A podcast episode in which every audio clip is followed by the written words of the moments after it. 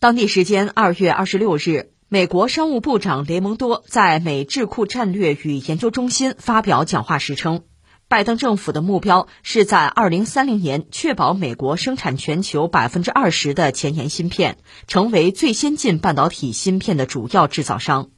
他指出。中国等国家并不羞于表达并实践自己在芯片领域的雄心。为保持领先，美国应确保芯片法案的实施。据美国商务部发布新闻稿，雷蒙多在讲话中透露，他正在与在美投资的半导体公司进行艰难对话，因为这些公司提交的补贴申请已经大大超过了美国政府计划提供的补贴总额。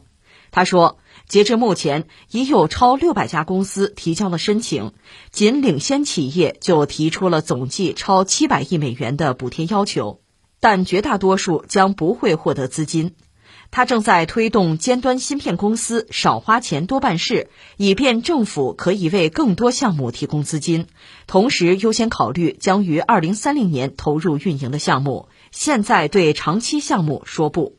这是美国的商务部长雷蒙多吧，又在谈中美芯片的竞争啊，而且讲中国并不羞于表达自己的雄心，那个羞是羞耻的羞，这个直接哈让人有一个什么感觉，就是感慨，一个人了解另一个人是很难的，就是换位思考啊很难，而经常看到的就是以己度人，自己有自己的思维惯性，有自己行事的风格，甚至有自己的善恶标准啊。特别像美国这样一个大国，一度哈享有全球霸权的一个大国，他的官僚体系在既定的轨道上运行了这么久，你让他换位思考，让他从别人那个角度去考虑问题啊，去理解别人很难，他就是很容易一意孤行。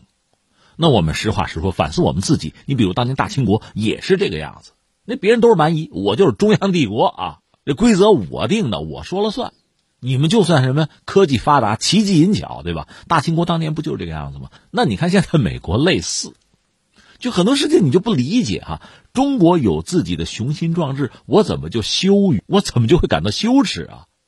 我们为此感到自豪，因为这个世界上并不是哪一个国家都站着，很多国家是跪着的。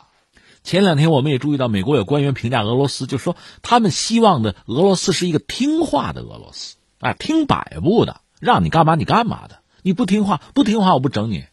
当然，坦率说，美国人对俄罗斯还是有期待的。普京不听话，普京七十多老头了，他总有走的那一天吧。他继任者听话也行啊。那美国人还是有期待。我们只是觉得很可笑，或者觉得很莫名其妙，在哪儿呢？就是中国或者像中国这样的国家有自己在芯片领域的雄心，你觉得就羞于表达吗？这是一个偷偷摸摸的事情，难道女娼的事情吗？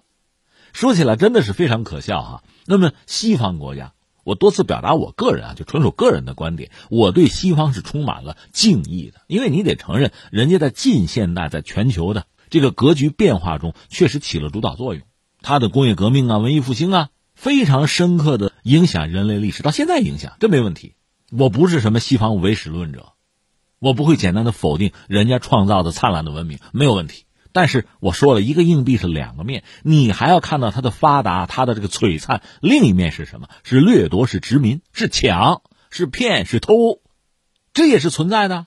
玛雅文明谁毁灭的？那不就西方传教士吗？到现在就剩下这个残卷啊，几个卷轴，残破不堪。这个文明在历史上，在地球上存在了那么久，你就给毁掉了，这是你干的。我是觉得稍有点良知，稍有点这个。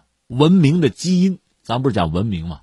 你不为此感到痛心吗？就是今天的西方人不为自己的先人感到羞耻羞愧吗？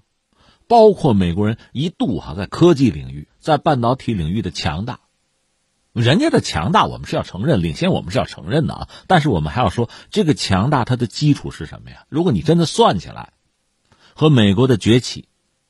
美国对这个世界上一些不发达的国家、欠发达的地区的掠夺也是有关系的，就是说，你今天的这个优势确实是建立在原来殖民时代那个基础之上的。当然，我们说美国和老列强又不一样，他走的路是不一样的啊。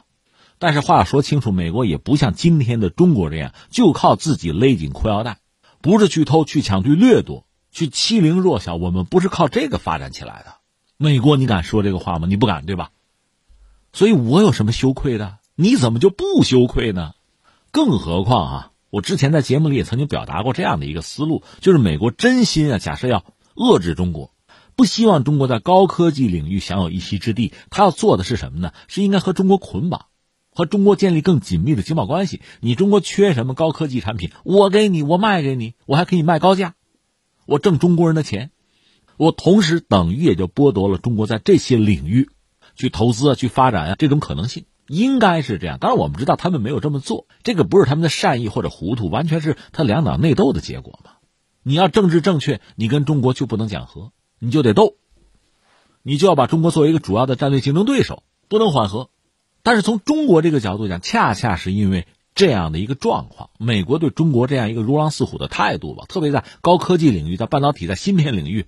这个欲除之而后快的态度，逼着中国人，我不自力更生，我还怎么办？我凭什么不发展？我为什么要放弃发展的权利？作为一个国家，作为一个民族，这种独立自主难道不是至关重要的？难道不珍贵吗？马克龙不也在呼吁欧洲的自主吗？他也知道欧洲没有啊。其实谁不知道欧洲没有呢？只是你老不站着，你不会站着而已啊。所以我就觉得这个很有意思啊，或者说很莫名其妙、很荒诞。中国要搞自己的芯片，我怎么就还要羞于表达我这个雄心呢？我觉得我们可以堂堂正正的讲，不是羞于，我们确实有勇气、有魄力、也有自信说出这样的话。几千年的文明史，我们从来是靠自己的努力改变自己的命运，这有什么羞于表达的？真是莫名其妙。而翻过来，我们再看美国，刚才我们说历史，这一众西方国家。连偷带抢还有骗啊！他们积累了财富，获得了今天发达国家的地位，这没什么值得炫耀的，这是应该谢罪道歉的，这是今天人类文明的标准，对你的要求，你做了吗？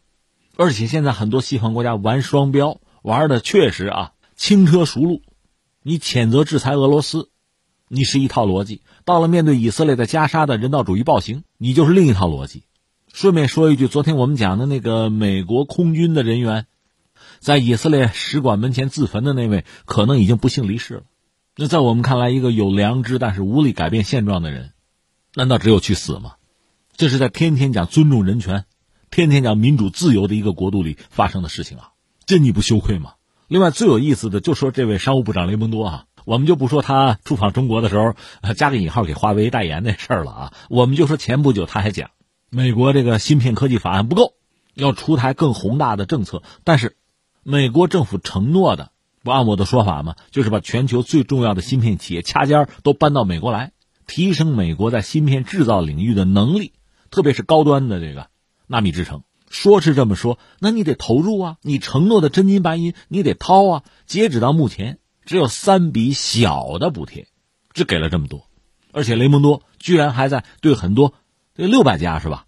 提出申请有这个意愿拿到美国政府补贴的企业，他说什么？能给你一半就不错了。对企业要强硬，这不还是骗吗？这不还是抢吗？这不还是你一以贯之的风格吗？你承诺的东西，你倒是给呀！你这么做你不羞愧吗？按我们中国人的话，这叫什么呀？这叫忽悠，这叫砸罐儿。江湖术语嘛，吃人家的不给人钱，就这么个货色。所以这实在是太让人可发一笑了。